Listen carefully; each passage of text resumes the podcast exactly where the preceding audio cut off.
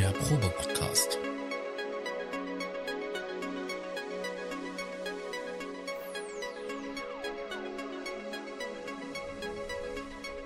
Ein Podcast beim gemütlichen Talk im Proberaum.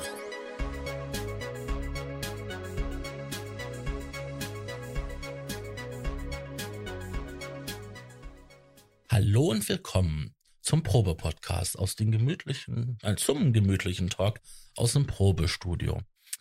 Ja, heute stellen wir uns mal wieder vor und ich möchte heute den lieben Herrn Notstrom vorstellen. Hallo, Herr Notstrom. Und, und ich äh, begrüße ganz herzlich als unseren Gastgeber hier äh, den Herrn Raumwelle. Hallo. Moin. Was wollen wir denn heute mal Schönes machen? Das Wollen wir erstmal mit den Neuigkeiten anfangen, oder? Ja, wir fangen mit den Neuigkeiten an, ja. Also, ich habe vorhin mein mein E-Mail-Postfach aufgemacht und da lag eine E-Mail drinne. Äh, das ist sozusagen eine ganz, ganz frische Meldung, zumindest zum Zeitpunkt, wo wir diese Aufnahme hier machen. Elektron liefert für seine äh, Taktreihe, also Digitakt, Syntakt und Digitone, einen Songmodus nach. Wow. Holla die Waldfee, dass wir das noch erleben dürfen. Es tun sich Wunder auf. Also man muss dazu sagen, für die äh, Zuhörer, die das nicht wissen, ähm, ist äh, der größte Kritikpunkt an den Elektronengeräten neueren Datums war, dass sie im Gegensatz zu den Analoggeräten wie äh, Analog 4 oder Analog Rhythm, dass die äh, Digitakt, Digiton und Syntakt keinen Songmodus haben. Äh, was manche Leute äh, da wirklich schon dazu bewegt, Heugabeln und äh, Fackeln. Fackeln, Fackeln rauszuholen, mhm. also verbal. Und Elektron sozusagen äh, unterstellen, dass sie die Weltherrschaft anstreben. Äh, ja, wie auch immer, damit sollten eigentlich jetzt alle diese Kritiker alle dazu verleitet, äh, äh, äh, nicht dazu verleitet werden, sondern jetzt sollten eigentlich alle diese Kritiker total glücklich sein und sofort in den Laden rennen und sich äh, Digitakt, Syntakt oder einen Digiton kaufen. Hatten die denn nicht wenigstens diesen Pattern Chain Mode? Die haben, die haben, die hatten und haben äh, immer noch alle einen Pattern Chain Mode, die man aber leider nicht speichern konnte. Autsch, das ist blöd also mich hat's nie gestört. Ich habe das Ding immer nur im Pattern-Mode betrieben. Ja, also kommt alle, alle Geräte, ja. die ich von denen hatte. Ja, ja, mache ich ja mit, mit meiner Groovebox oder so weiter, habe ich das ja auch, oder mache ich das ja auch immer. Aber es war ja immer schön gewesen, wenn du mal so ein Konzept hattest, dass du dann halt deine Chain gemacht, deine Pattern aneinandergereiht, Knöpfchen gedrückt, zack, war das Ding als Song fertig und dann konntest du das Ding als Song abspielen lassen mhm. und vielleicht noch ein paar andere Spielereien machen. Ja, das ist aber schön, dass sie das gemacht haben. Richtig. Und das Beste ist, das Ganze ist kostenlos. Jeder Besitzer kann sich das einfach runterladen von der Website von Electron und dann Spaß haben mit dem Songmode. Das ist schön. Was haben wir denn noch? Ähm, wir haben noch ähm, als nächstes ähm, schon ein bisschen älter die Meldung, aber auch interessant. Moog hat wieder einen neuen Synthesizer, äh, also oder anders ausgedrückt, einen neuen alten Synthesizer aufgelegt. Und zwar gibt's mal wieder eine kleine Batch, also eine kleine Serie, äh, ähm, eine Kleinstserie von dem Moog Model 10. Das ist sozusagen das kleinste Modularsystem von Moog. Das ist das mit den großen Klinkenbuchsen. Und ähm, ist im Prinzip ein kleiner äh, monophoner Synthesizer, Modular-Synthesizer, ist auch nichts vorgepatchtes, mit ähm, wenn ich richtig gezählt habe, vier Oszillatoren, äh, einem Zufallsgenerator, einem Filter, dem klassischen Moog-Filter, einem VCA, einer Festfilterbank, zwei Hüllkurvengeneratoren und ähm, dem Case. Und äh, damit kann das Ding mm, ein bisschen weniger als ein Moog Model D ähm, hat aber dafür einen fast dreimal so hohen Preis, kostet nämlich in Deutschland, wenn man den bei zum Beispiel bei Schneiders Laden bestellt, nur schlappe 13.990 Euro. Ach so. Also ein Schnäppchen fast. Schnäppchen. Hm. finde ich für eine, für eine monophone Synthesizer-Stimme, die man ein bisschen patchen kann. Ja, muss jeder selber wissen. Ich glaube, da muss schon man, das ist vor allem was für Liebhaber, die schon immer sowas haben wollen. Definitiv. Ist die Frage, ob das eine Wertanlage ist. Ich meine, wir hatten jetzt ähm, vor kurzem in den, in den News, äh, dass äh, ein Musikladen hier in Hamburg in Kommission einen äh, Yamaha CS80 verkauft. Das ist ein polyphoner analoger Synthesizer mit, ich glaube, acht Stimmen. Acht, genau. Äh, für sage und schreibe 60.000 Euro. Also zweimal äh, irgendwie VW, Pass, VW Passat oder so. oh. Oder einmal VW Passat in neu oder so. Keine Ahnung. Kaum vorzustellen, dass die Dinger mal verramscht wurden, ne? Ja, es ist noch gar nicht so lange her, ne? 20 Jahre. Mhm. Ähm, hast du noch eine Meldung? Ich hätte, glaube ich, sogar noch zwei Meldungen. Ich hoffe, ich, äh, warte mal, lass mich mal gucken. Also, nicht so schöne Meldung, das erzählen wir dann halt nur mal so nebenbei. Äh, kam gestern raus, Apple hebt die Preise an im App Store. Sprich, ähm, für Mac, äh, macOS beziehungsweise für iOS, also für iPad und iPhone, um zwar bis zu 30 Prozent. Wow. Ja. Sind da die Energie-Dinge äh, auch? Finde ich ganz schön heftig. Ähm, sind da die Energiepreise auch im Grund? Äh, mm, mm, mm, ähm, das ist eine gute Frage. Das haben sie nicht angegeben hier in der, in der Newsmeldung. Aber das betrifft aber alle Länder. Viel. Das betrifft aber auf jeden Fall alle Länder. Das ist viel. Ja. Und dann hätten wir noch eine Meldung, ähm, lass mich kurz gucken, äh, die ein bisschen erfreulicher ist. Ableton hat gestern neue Version von Ableton Live rausgebracht, die Version 11.2 mit Apple M1 AUV3 Support das, und einer aktualisierten Version von ihrem Standard Reverb Plugin. Das heißt, für alle Besitzer von Ableton Live, dass jetzt äh, noch mehr Plugins, die als AU auf dem Markt sind, dann auch nativ auf dem M1-Prozessor, auf dem neuen laufen. Ja, ohne diesen Emulationsweg, ne? Ohne diesen Emulationsweg, ganz genau. Der, Und, hat, ja, der hat ja doch ein bisschen Leistung gefressen, ne? Also ja, nicht genau. viel, aber ein bisschen. Und dann noch eine Meldung, die schon ein bisschen älter ist, aber vielleicht für einige Leute ja, gerade mit Musik machen anfangen. Es gibt von der Firma Zoom einen neuen Multitrack-Recorder. So ein kleines tragbares Ministudio, mit dem man Mehrspuraufnahmen machen kann. Nennt sich R12, hat ein Touch-Display und ähm, ist quasi wie so eine, keine Groovebox, doch ist auch mit eingebaut. Es gibt tatsächlich einen FM-Synthesizer, der dort mit eingebaut ist und den kann man halt intern, ein Software-Synthesizer, den kann man dann halt auch quasi spielen über ein angeschlossenes MIDI-Keyboard, das man sich extra kaufen muss und kann das dann intern aufnehmen. Ähm, ja, rundes Paket, würde ich sagen. Ja, ist süß. Ist, äh, warte mal, preislich äh, äh, wichtige Information. Preislich liegt das Gerät bei 390 Euro. Das ist aber noch human.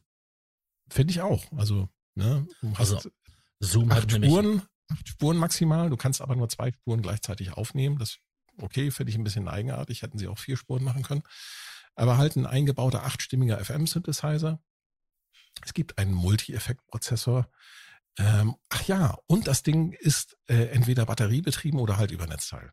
Ja, ich, man kennt ja die Zoom-Geräte außer vom Field Recording und da machen die immer eine sehr gute Figur, weil die wirklich sehr gut aufnehmen, ne? auch mit höheren Bitauflösungen und mhm. äh, Wiederholungsraten. Ja, ich glaube also, wenn man äh, so für, für kleine, auch für kleine Bands oder so, wenn die halt ein Gerät haben möchten, mit dem sie halt alles machen können und keinen Bock auf irgendwie einen Computer haben, ist das bestimmt eine sinnvolle Anschaffung. Also ich, wenn ich mal das so vergleiche, was wir da vor vor 30 Jahren hatten, da in den 90ern, da gab es dann halt nur Aufnahmegeräte, Multispurgeräte, mit denen man halt auf Kassette aufnehmen konnte, nachher auf Minidisc.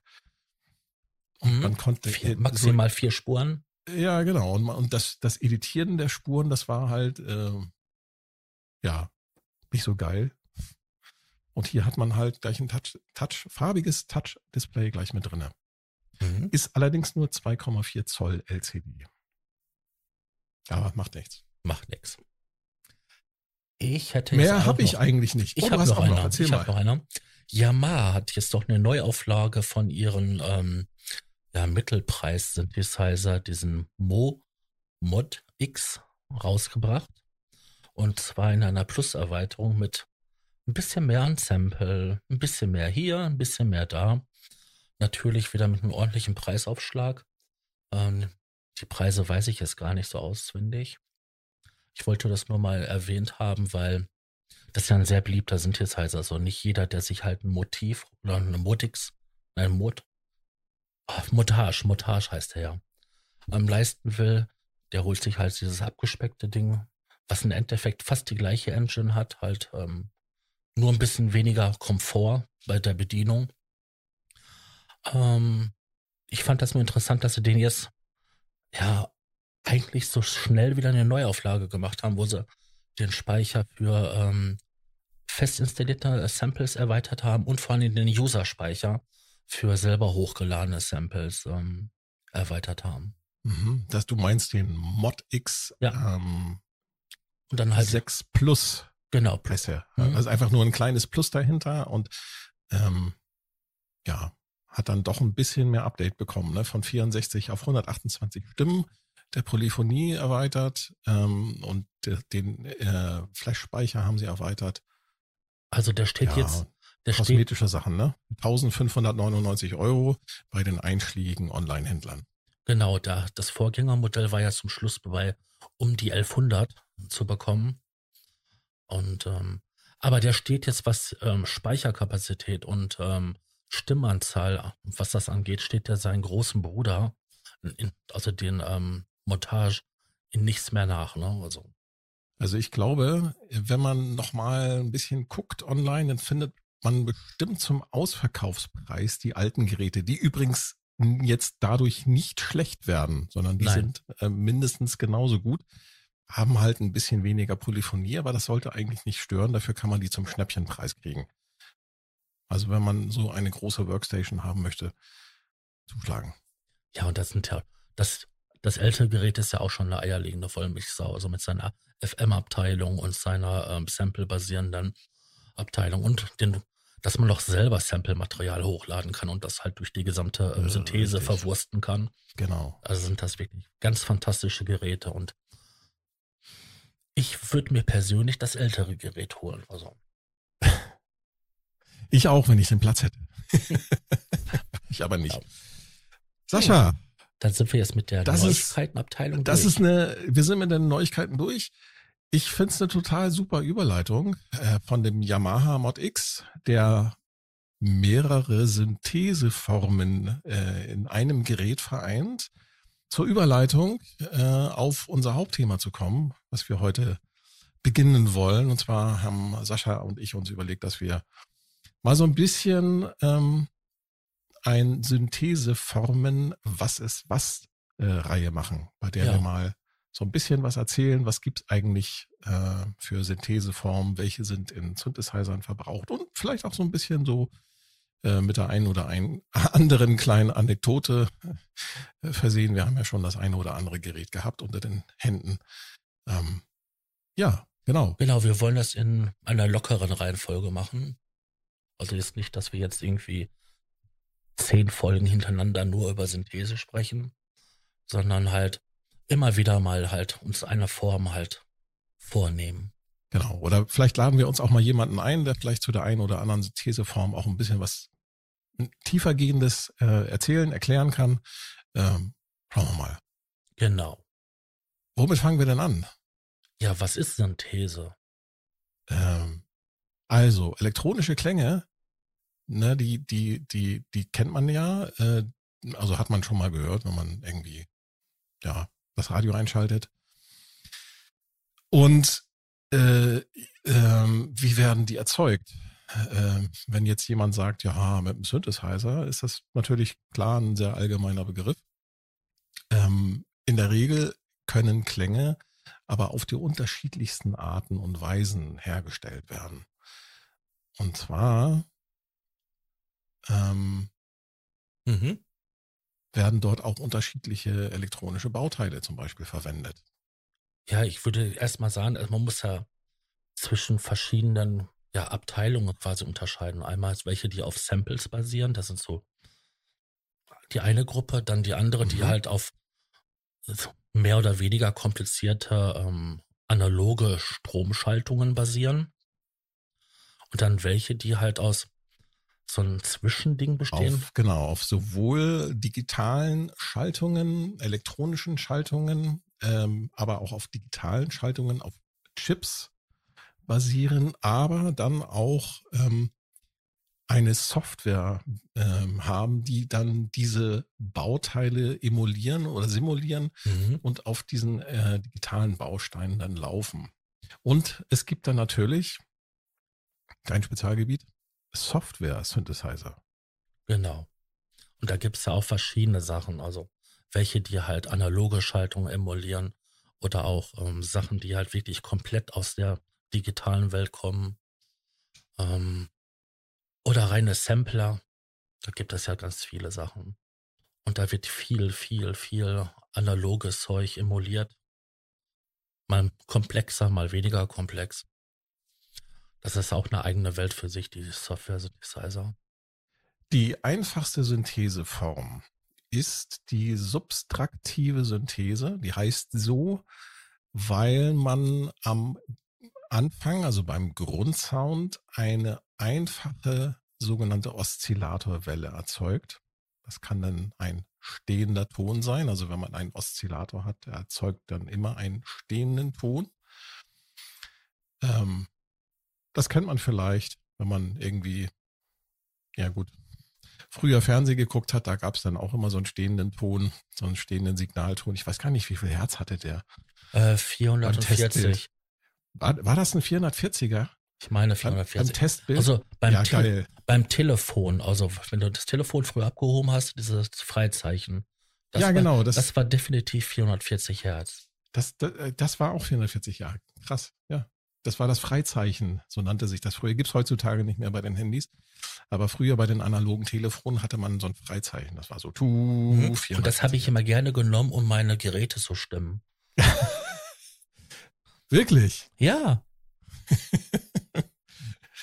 Cool. also wenn Auf, eins, bin, auf die Idee bin ich nie gekommen, aber tatsächlich, du hast recht, hätte man wenn können, eins doch in Deutschland genormt ist, dann war das damals bei der Telekom und das da stimmt. konntest du dich drauf verlassen. Äh, ja, wenn die stimmt. sagen, das ist 440 Hertz, das ist da hieß 440 sie noch Hertz. nicht, da war das noch nicht die Nee, Telekom, war's ja da war das die, die Deutsche Post. Genau, aber das war geregelt. Das, das, das stand auf dem Papier und dann musste das auch so sein. Und Ja, das war, das war krass, ja, das war, Ja. stimmt, du hast recht. Ja, ja, genau. 440 Hertz ist, glaube ich, ein A.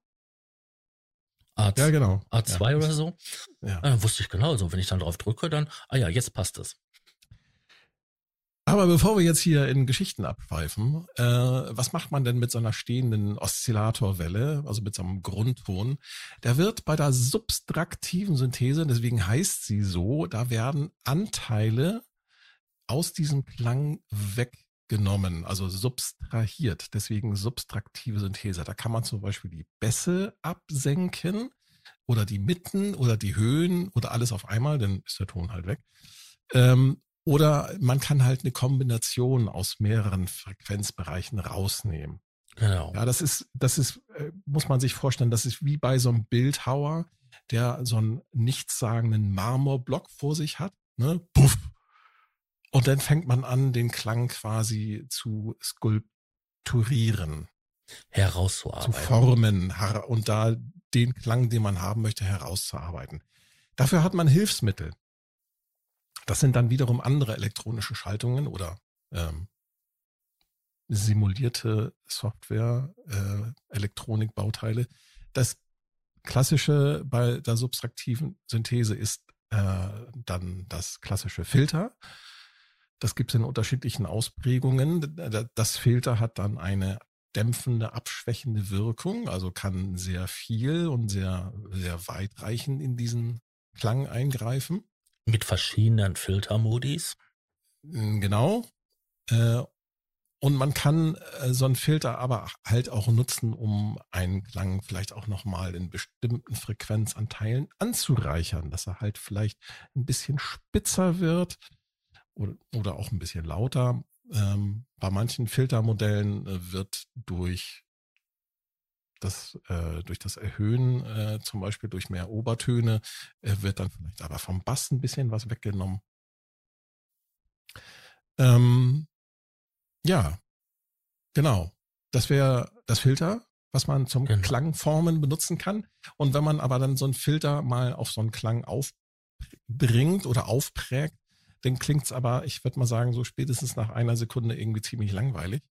Weil dann hat man halt immer nur ein, äh, eigentlich im Grunde genommen wieder so eine stehende Welle, die halt äh, ein bisschen dumpfer oder ein bisschen heller klingt.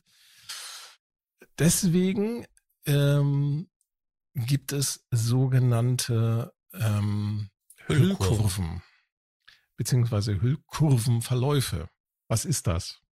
Erklär mal.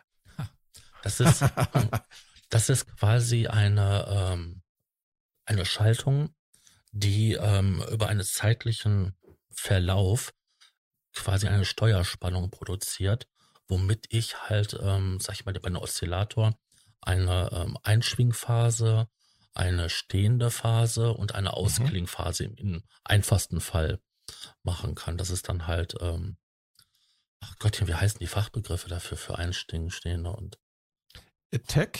Genau, die Attack. Decay. Ähm, dann halt Release-Phase. Genau. Und dann das, gibt es, äh, das ist der einfachste. Das ist der einfachste. Das kann man zum Beispiel, kann man dann so eine Hüllkurve, diese, diese Steuerspannung, kann man zum Beispiel auf die Lautstärke mhm. von einem Aszolator aufbringen. Und dann ist das halt so, als ob ich, wenn ich hier in das Mikro spreche, einfach weiter weggehe, dann wird es halt leiser. Oder wenn ich wieder näher rangehe, dann wird es halt wieder lauter. Das simuliere ich quasi eine Hüllkurve. Genau. Ja? Das könnte es ja auch manuell machen mit Lautstärkeregler, aber es wird natürlich ähm, schwierig in der Reproduzierbarkeit oder Richtig, deswegen, genau, deswegen nimmt man dann eine Hüllkurve in Kombination mit zum Beispiel einer Tastatur ähm, kann man dadurch dann Reproduzierbarkeit erzeugen. Das heißt, genau. bei jedem Tastendruck wird diese Hüllkurve ausgelöst und dann dem Klang, dem Oszillatorklang aufgebracht. Ja, man, man kann so eine Hüllkurve. Ja. Man, man muss dazu ja sagen, es ist ja auch ein zeitlicher Verlauf. Also man stellt ja immer ein, wie lang diese Periode sein sollte und dann quasi wie ein Endeffekt, wie laut der Punkt ist. Genau. Und dadurch ergeben sich dann halt Verläufe, halt, dass ich halt Spitzen drin habe oder ein langsames Ausklingen oder halt. Ähm, genau. Und diese Stain-Phase, äh, diese, äh, die noch vor dem Release kommt, haben sie übrigens bei dem, äh, bei dem Moog Grandmother ist ein monophoner analoger Synthesizer. Haben sie sehr geschickt dargestellt. Normalerweise hat man für jede, für jedes Element einer Hüllkurve bei vielen Synthesizern nur ein Drehregler. Das haben sie bei dem Grandmother nicht gemacht. Da haben sie schlauerweise äh, für Sustain einen Schieberegler genommen. Ach, für die Länge, damit man mal weiß. Richtig, mhm. für die für die Tonhöhe, weil das nämlich eigentlich eher dem ähm, ja dem, dem Schaltbild auch entsprechen würde, ne? Weil genau. du stellst mit Sustain stellst du ja nur ein, wie lange der Ton äh, ja, ja, nach Attack und Decay, wie lange er dann äh, auf dieser Sustain-Phase halten soll. Das genau. kann entweder ganz leise sein oder halt ganz laut.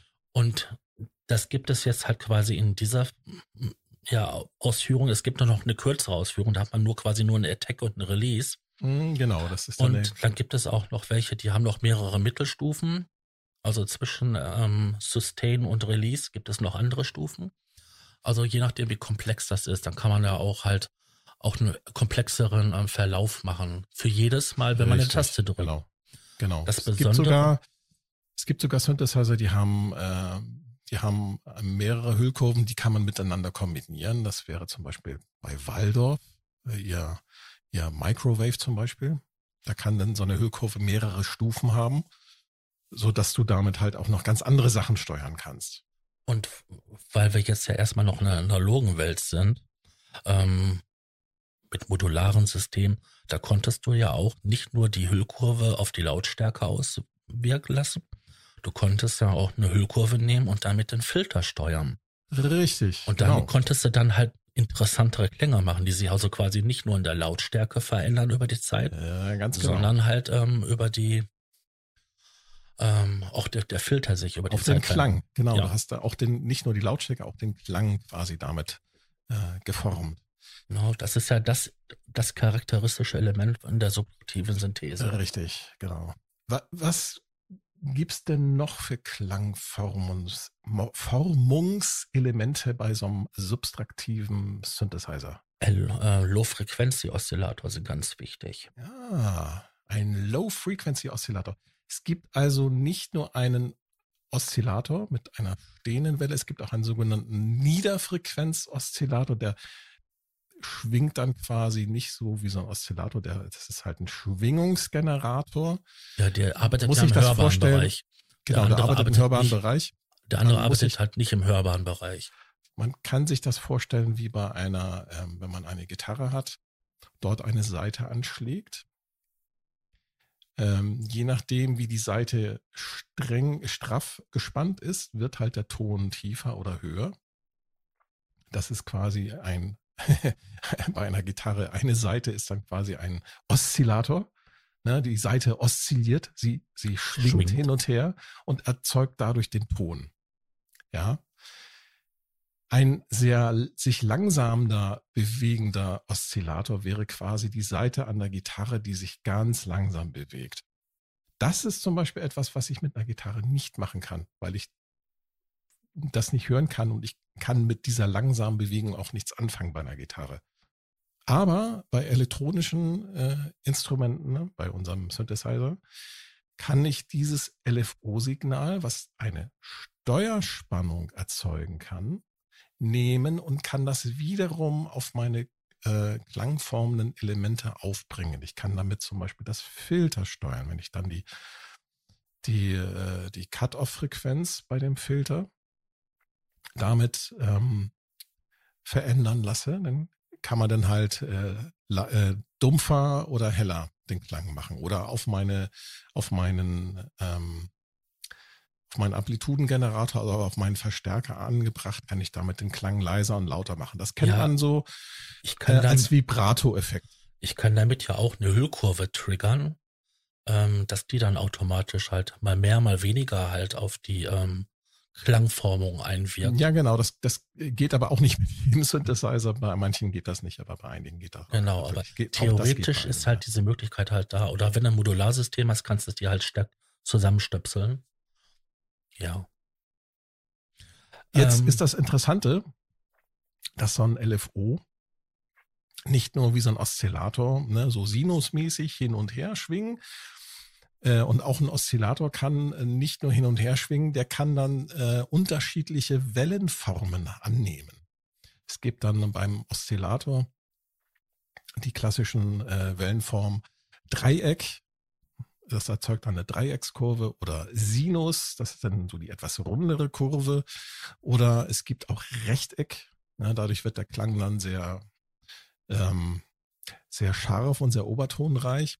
Und dasselbe haben wir auch beim LFO. Der kann auch diese Wellenformen alle annehmen, je nach ähm, Modell. Hast du nicht die Sägezahn vergessen? Ist das nicht Dreieck?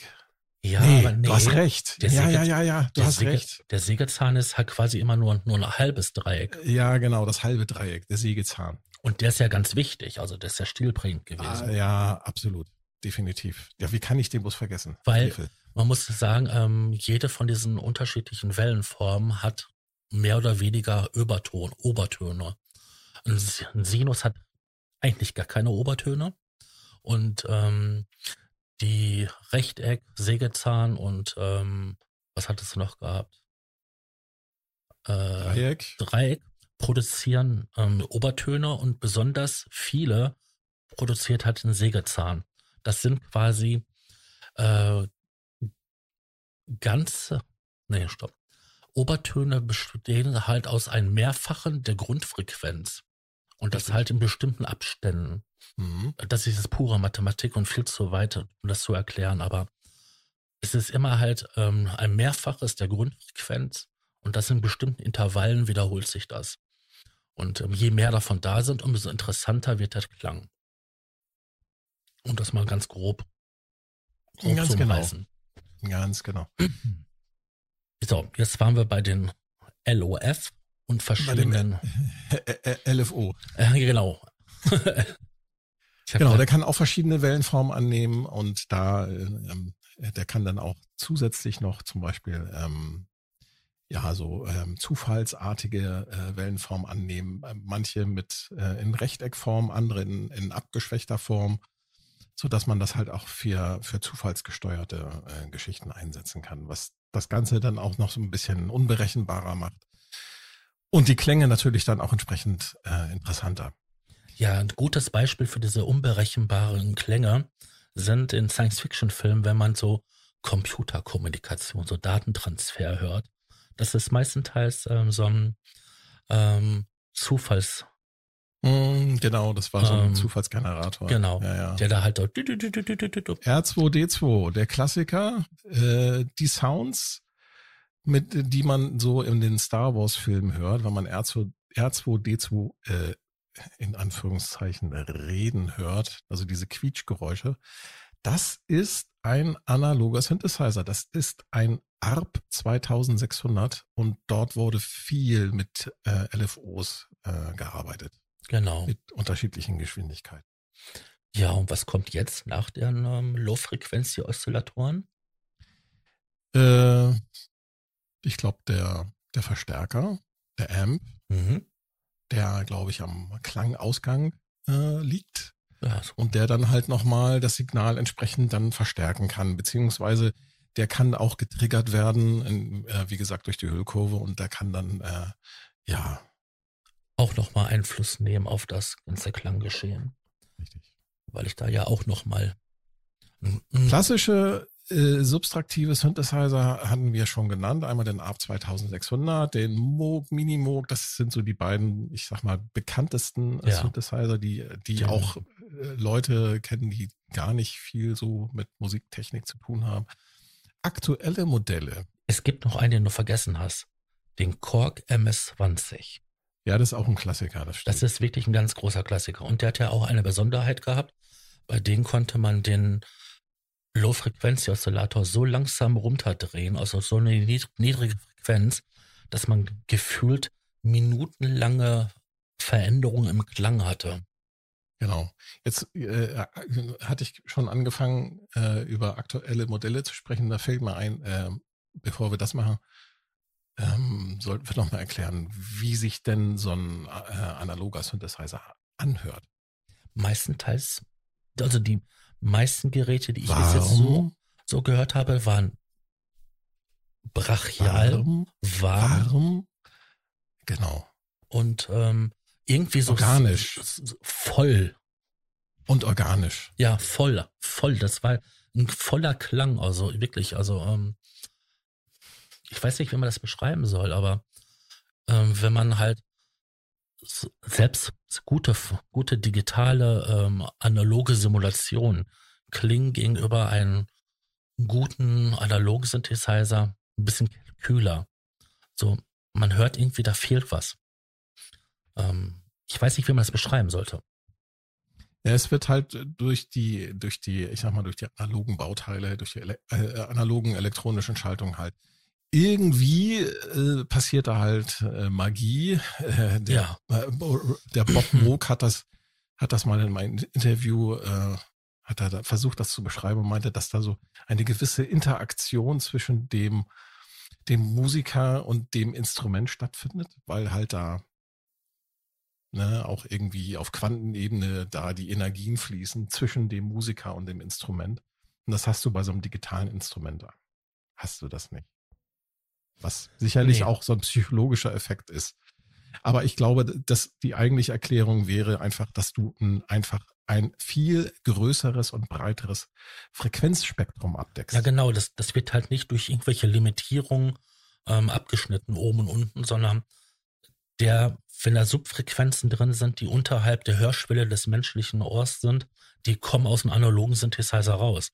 Und wenn du sie nicht hörst, Du spürst sie aber. Genau. Du nimmst Und das, das mit ist- dem Körper auf. Und Das, das, ist, glaube ich, das, was er genau. meinte. richtig. Das ist wohl das, was auch das Mhm. Hörerlebnis ausmacht. Deswegen Genau. sind auch ja. digitale Aufnahmen von analogen Synthesizern zwar immer noch irgendwie brachialer, aber Oh ja. ähm, Aber wenn man so ein Live, so ein, so ein Synthesizer, so einen analogen Synthesizer gehört hat, das ist irgendwie nicht reproduzierbar. genau. Ja, Wollen wir noch eine Syntheseform machen? Wollen wir noch mal Ja. kurz was erzählen? Additive Synthese, damit kenne ich mich nicht so gut aus. Ähm, ich weiß, dass bei der additiven Synthese im Gegensatz zur subtraktiven Synthese da äh, Klänge sozusagen zusammengefügt werden, also Wellenformen, Oszillatoren ähm, mit unterschiedlichen Frequenzanteilen einfach zusammengeführt Mhm. werden und dadurch quasi neue ähm, ja, Frequenzen entstehen. Du musst dir das so vorstellen, es ist im, fast eigentlich immer, wenn, wenn da Sinuswellen genommen, die halt ähm, überlagert werden. Mhm. Also ähm, es gibt Geräte, die machen, glaube ich, 512 ähm, Sinuswellen zu einer neuen ähm, Wellenform. Und ähm, dadurch entstehen natürlich auch viele interessante neue Aspekte. Das Komplizierte bei dieser Synthese ist halt, du hast halt nicht einen kompletten, eine komplette Schaltung mit ähm, Hüllenkurven und ähm, Vorverstärker und so, so weiter, sondern du hast für jeden einzelnen Anteil immer eine komplette Schaltung. Wenn du das analog aufbauen willst, ist das ein Riesending, ne? Mhm. Weil wenn das jetzt, sag ich mal, 128 sind, dann hast du 128 mal diese Schaltung. Mhm. Ähm, Wahnsinn. du kommst da sogar ohne einen Filter aus, weil du dieses Filter mit den, Ver mit den Verhalten der einzelnen Sinuswellen, wenn die halt geformt werden, Simulieren kannst. simulieren kannst. Deswegen diese additive Synthese. Also da wird halt zusammengefügt. Ähm, ansonsten passiert da der gleiche, das gleiche wie halt bei den Subtraktiven. Ähm, man hat die, wenn man schon die Formung bei den Das- einzelnen Teilen hatte, hat man zum Schluss noch mal eine Formung.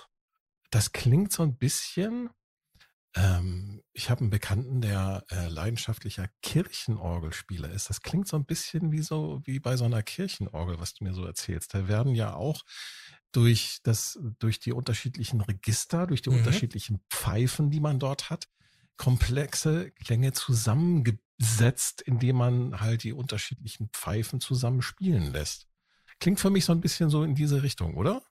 Ja, richtig. Also Orgeln sind im Endeffekt auch das. Also Hammond-Orgeln sind da, ähm, ich glaube auch so, so ein Beispiel dafür. Ähm, viele Orgeln basieren halt quasi auf dieser additiven Synthese in einer ganz Mhm. abgespeckten und einfachen Form. Ähm, Ja, spannend. Dazu gibt es auch jede Menge Mathematik. Ja, das ist hochkompliziert, weil zwei Wellenformen schwingen doppelt so schnell wie, wie die des, Grundtons, aber eine Oktave höher. Drei Wellenformen schwingen dreimal so schnell, aber eine Oktave höher plus eine Quinte höher. Vier Wellen schwingen viermal so schnell, ne? Und dann halt und so weiter und so fort. Also das wird richtig kompliziert. Also je mehr Das, das klingt so, als äh, sollten wir vielleicht mit der nächsten Syntheseform weitermachen. Ne? ähm, ja, Also mit anderen Worten, es klingt zwar wahrscheinlich nicht immer wie eine Orgel, aber man kann damit halt so orgelartige Klänge. Äh, ja, und ganz interessante Sachen. Also klassische Geräte, klasse add- additive Synthesizer sind von Kawai der K5. Okay, Dann gab es ja auch noch den K5000. Fünf. 5000, ja. Den wollte ich immer mal haben. Konnte ich ich, auch. konnte ich mir nie leisten. Ich auch nicht. Dann ähm, das Synklavier, Klavier, Klavier, ja, so digital Synklavier von, Mhm, mhm. von New, New England. Ja, und Hammond-Orgeln sind halt auch klassische Ja, ja. additive Synthesizer. Und die Ähm, klingt ziemlich geil, mal so nebenbei bemerkt. So eine B3 äh, sieht man immer wieder nochmal bei äh, diversen Rockbands auf der Bühne mit. Ja. Äh, Was ich noch hinzufügen wollte ist, wenn man jetzt, ähm, sag ich mal, so eine, so einen Synthesizer hat, der 512 Sinuswellen ähm, zusammen addiert, mit den ganzen ähm, Nachbearbeitungen und so weiter kommt man da schon auf 2048 Parameter. Diese Geräte sind pure Parametermonster. Also das ist ähm, ohne das intelligente ähm, Kann ich mir Eingaben. bei so einer Hammond-Orgel gar nicht vorstellen. Ja, ja gut, da, da kannst du ja nicht. Ja, nicht aber da hat man ja auch viele, da, da, die, wenn man sich so eine Hammond-Orgel mal genau anschaut, da sind ja auch, äh, das ja. ist ja so mehr so Kirchenorgelartig angelegt. Aber da angelegt. hast du ja nicht so die Möglichkeit, so, so nein, tief in die Klangformung nein, einzugreifen. Aber bei so einem K2, K5 kann ich mir das durchaus schon vorstellen. Und ohne intelligente ähm, Bedienbarkeit, dass da halt irgendwie Sachen zusammengefasst werden, ist das quasi an so einem Gerät nicht, nicht ja. möglich ohne Software. Ich glaube, ich glaube, in Softwareform äh, wird man heutzutage wahrscheinlich eher additive Synthesizer finden. Oder in Hybrid-Synthesizer, das gibt es nämlich auch, wo mehrere Syntheseformen zusammengeführt werden. Es gibt zum Beispiel, ne, den, wir hatten den eben gerade in den, in den, äh, in den News. Electron Digitone, der hat tatsächlich einen einzigen Parameter, um aus ähm, zusätzlich da nochmal additive Klangsynthese so ein bisschen hinzuzumischen. Ja, diese festverdrahtet ist. Genau, womit wir dann auch eigentlich schon mal zur nächsten Syntheseform gehen können, nämlich zur FM-Synthese, zur Frequency Modulation, zur Frequenzmodulationssynthese. Was zum Geier ist das? Ach du Scheiße, das ist kompliziert. Also wenn dir schon die additive Synthese kompliziert war, dann ist das nochmal eine Schippe oben drauf. Weil ich habe im einfachsten Fall habe ich ähm, einen Oszillator, der einen Modulator moduliert. Das heißt, der steuert einen zweiten Oszillator. Einen, warte, warte, warte, warte. Ich glaube, da ja. müssen wir präzise sein. Nee, es sind im Endeffekt sind es ja zwei Oszillatoren. Nee, wir müssen präzise sein. Du hast gesagt, dass ein Modulator ein Modulator. Na, gut, aber ein Du meinst Os ein Modulator ein Carrier, eine ja, Trägerwelle moduliert. Ja, aber stimmt, aber im Endeffekt sind das, sind das zwei Oszillatoren, wo ein Oszillator mit dem Ausgang, mit in den Ach Eingang so. von den anderen verbunden ist. Aber das Und ist ja gar nicht so kompliziert. Das ist ja wie bei einer subtraktiven Synthese. Ich habe statt einem Oszillator halt zwei Oszillatoren. Und der ja. zweite Oszillator moduliert einfach die Frequenz des ersten Oszillators. Das ist doch ganz einfach. Ja, genau. Oder nicht? Ja, das ist in diesem Fall einfach. Aber ich stell dir mal vor, du hast zwei von diesen Baugruppen die man ja nacheinander und auch parallel verschalten kann. Wie, also du meinst, ich habe einen Carrier, einen Modulator und noch einen Carrier und einen Modulator? Ja, und du kannst das so machen, dass der Ausgang des, des einen Blocks, ja, den Eingang des nächsten Blocks kontrolliert. Oder ah. ich habe die beiden nebeneinander stehen und mische das Signal zusammen, wie so. im additiven Synthesizer. Das ist aber, das ist, ich, eigentlich ist das gar nicht kompliziert, weil im Prinzip, was du ja schon gesagt hattest, der eine Carrier-Modulator-Block wird dann beeinflusst dann den zweiten Carrier-Modulator-Block. Und wenn man dann noch so einen dritten und so einen vierten hat, dann verschaltet man das halt einfach irgendwie miteinander. Äh, ich kann mir vorstellen, dass da sehr interessante Klänge bei rauskommen. Also der einfachste Synthesizer auf dieser Form, das ist halt einer mit zwei Blöcken. Mhm. Und wenn man die miteinander verschaltet, hast du halt, also man kann die parallel laufen lassen, man kann sie halt mhm. seriell schalten. Mhm. Also dann hast du zwei Operatoren. Mhm. So heißen die, diese Blöcke. Diese, ja. ne? Und die haben halt zwei Zustände. Parallel, seriell. Mhm. Wenn du jetzt vier davon hast, das ist ja pure mhm. Mathematik, dann kann ich ja die all, alle vier untereinander machen oder alle vier parallel. Ich kann aber auch hingehen, zwei seriell und das dann parallel verschalten. Aha. Also ergibt sich daraus halt eine, ja, eine, eine Möglichkeit an Verschaltungen. Das ist, das ist ja fast schon wie äh, quasi äh, wie angewandte Mathematik, äh, mit verschiedenen Algorithmen, die halt unterschiedlich miteinander verknüpft werden. Können. Genau. Und so heißt das auch bei denen, wie die Anordnung der einzelnen ähm, ah, okay. Operatoren untereinander ist. Das sind dann Algorithmen. Und da gibt es halt, Aber, je nachdem, wie viele Operatoren verfügbar sind, halt eine verschiedene Anzahl an Algorithmen. Okay, aber Sascha, jetzt sag mir doch mal, ähm, habe ich dann auch nur einen Monophon-Synthesizer, wie bei der subtraktiven Synthese, wo ich aufgrund der Baugruppen, die in elektronischen Schaltungen ausgedrückt sind, nur, nur ähm, aus Kostengründen meistens eine Stimme habe? Könntest du machen, machen sie aber nicht. Also die bauen das in kleine Chips, wird das alles eingegossen und dann hast du dann meistenteils 16 Stimmen. Also Minimum.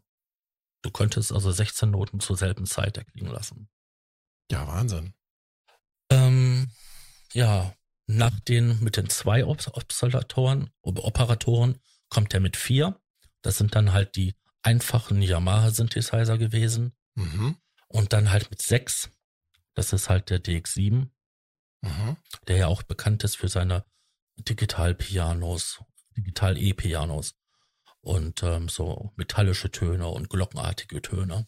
Ich und glaub, diese, viele, viele 80er Dance-Hits ja. ähm, haben davon profitiert. Ja, also ich glaube, dass früher sogar die Mobiltelefone, bevor wir alle diese großen, dicken äh, Glasscheiben äh, hatten, ja. äh, da gab es doch Mobiltelefone, die hatten auch tatsächlich so einen FM-Synthesizer mit eingebaut, richtig?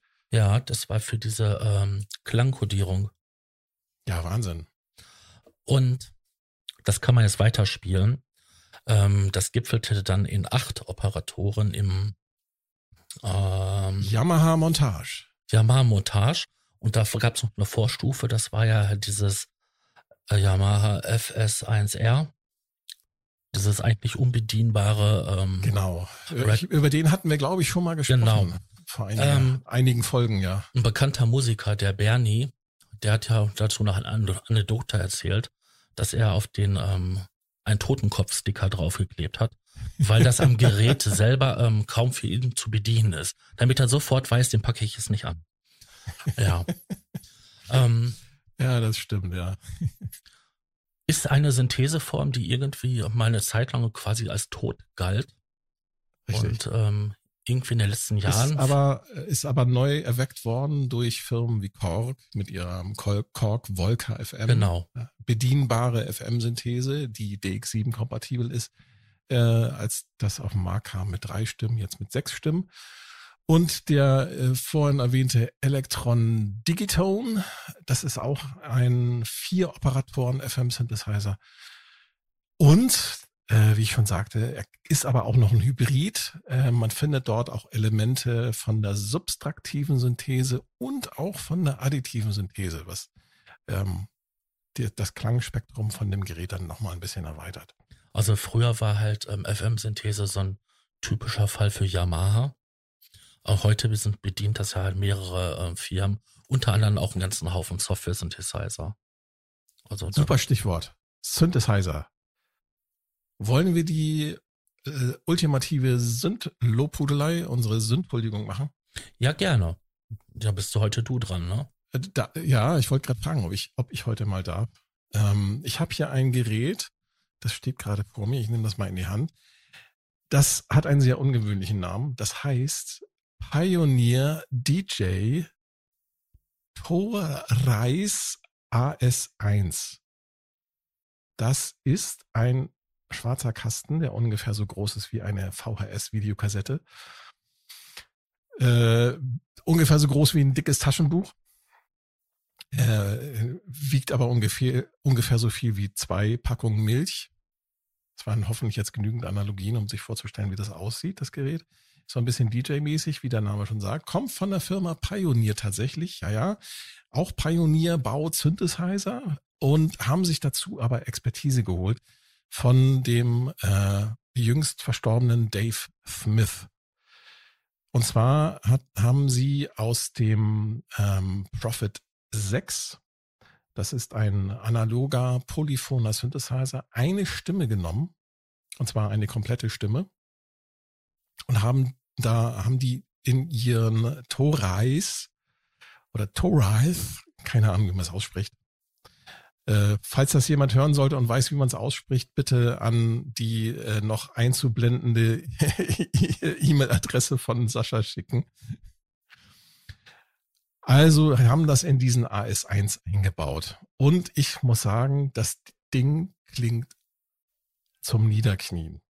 er klingt für einen monophonen analogen Synthesizer mit zwei Oszillatoren, einem Suboszillator, einem ähm, Tiefpassfilter 24 dB, umschaltbar auf 12 dB und einem dahinter geschalteten Hochpassfilter und einer kleinen Effekteinheit hinten dran mit den klassischen zwei Hüllkurven und äh, ähm, ich glaube einem LFO, also klassischer einfach äh, einfacher Aufbau und einer Modulationsmatrix zum er klingt zum Niederknien gut.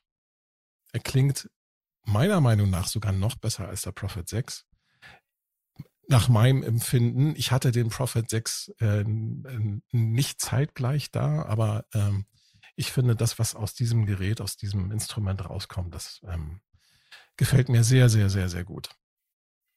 Mhm. Das Ganze ist halt in einem, ähm, naja, DJ-artigen schwarzen Gehäuse, sehr kompakt, äh, sehr wuchtig, weil es halt äh, 1,5 Kilo auf die Waage bringt. Hat sehr fest sitzende Drehregler. Es gibt äh, sechs Potis und äh, fünf Endlos-Encoder, die so ein bisschen gerastert sind. Und es gibt ein kleines OLED-Display, äh, um ähm, und damit kommen wir dann zu dem Nachteil von diesem Instrument, um sich halt durch die ähm, Synthese äh, zu arbeiten, möchte ich sagen, um für die für die Programmierung. Das Ding hat, glaube ich, ich muss mal nachschauen, jetzt nicht, dass ich hier Blödsinn erzähle. Das Ding hat 99 mal 10 äh, Programme. Autsch. Also 512, wenn ich, nee, stimmt nicht. 99 mal 10 sind äh, 990. 990 Presets, die man speichern könnte. Ähm, äh, warte mal. Genau. Und der größte Nachteil an diesem Instrument ist halt die, ähm, die Bedienung.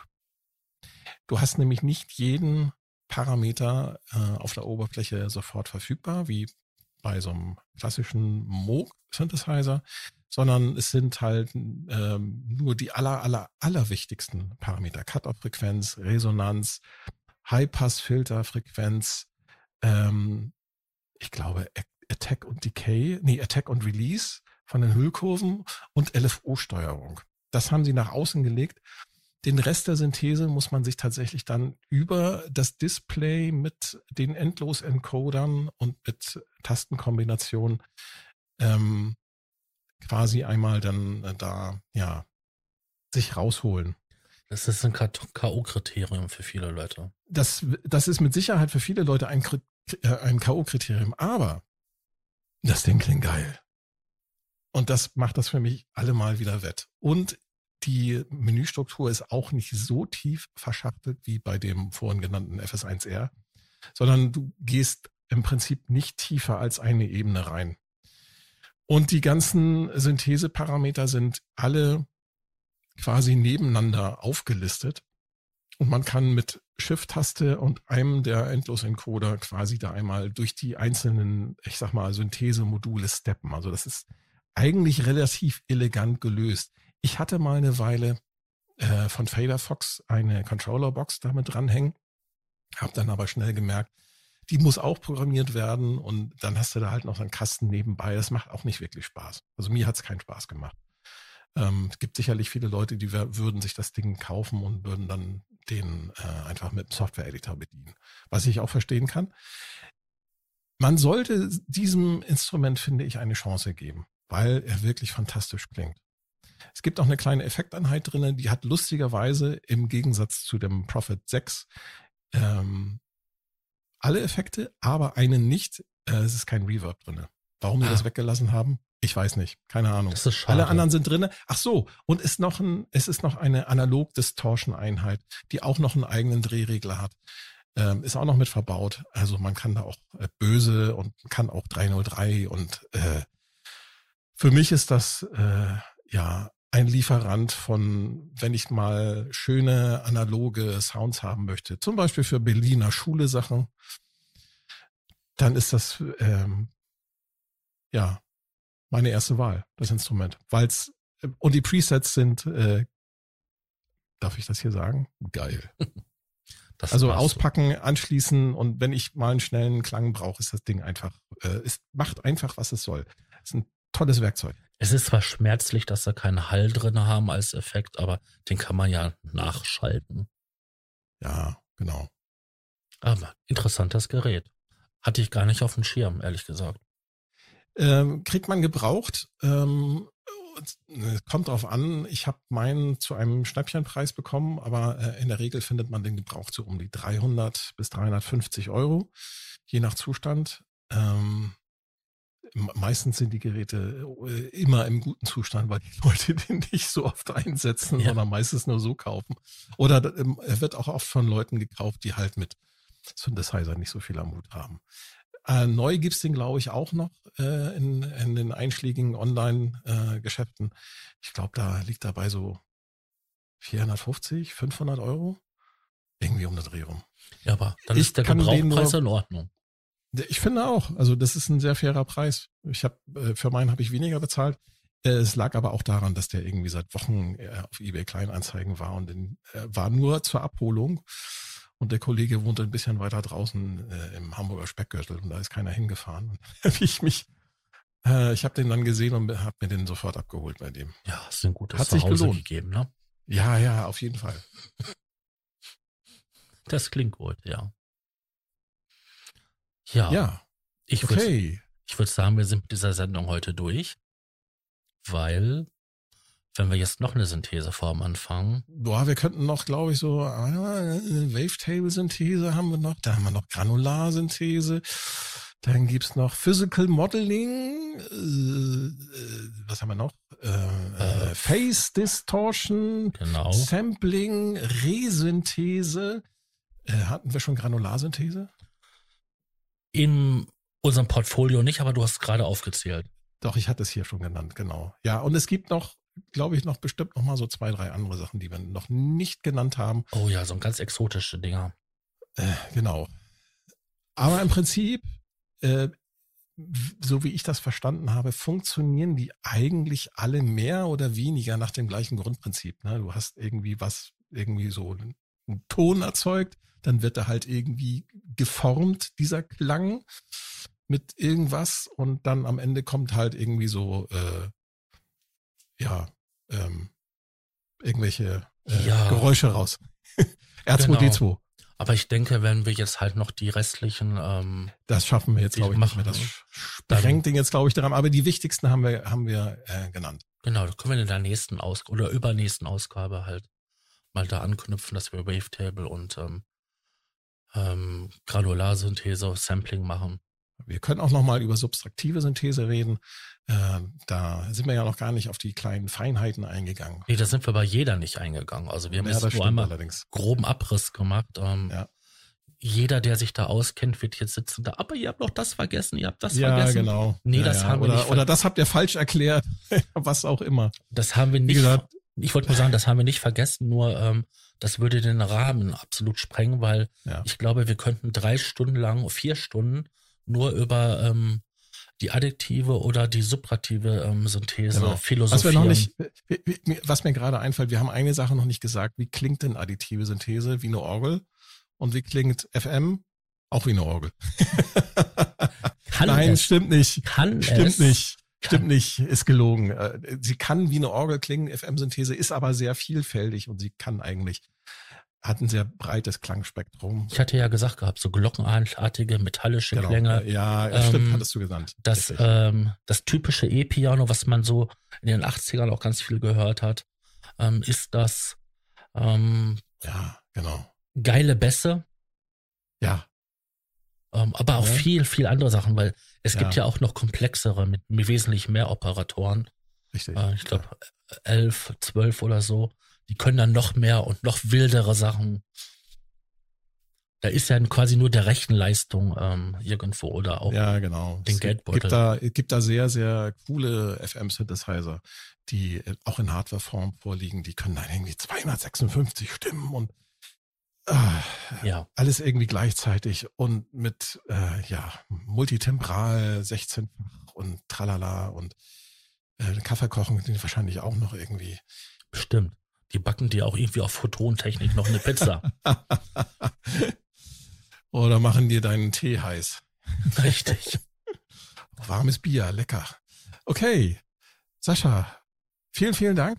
Ja, du, das war wieder eine Ehre Hat Spaß, mit dir. genau, hat Spaß gemacht.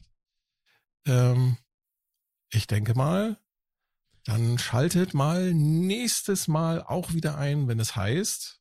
Probe-Podcast. Einen gemütlichen Talk aus dem Proberaum. Tschüss. Tschüssi. Der Probe-Podcast.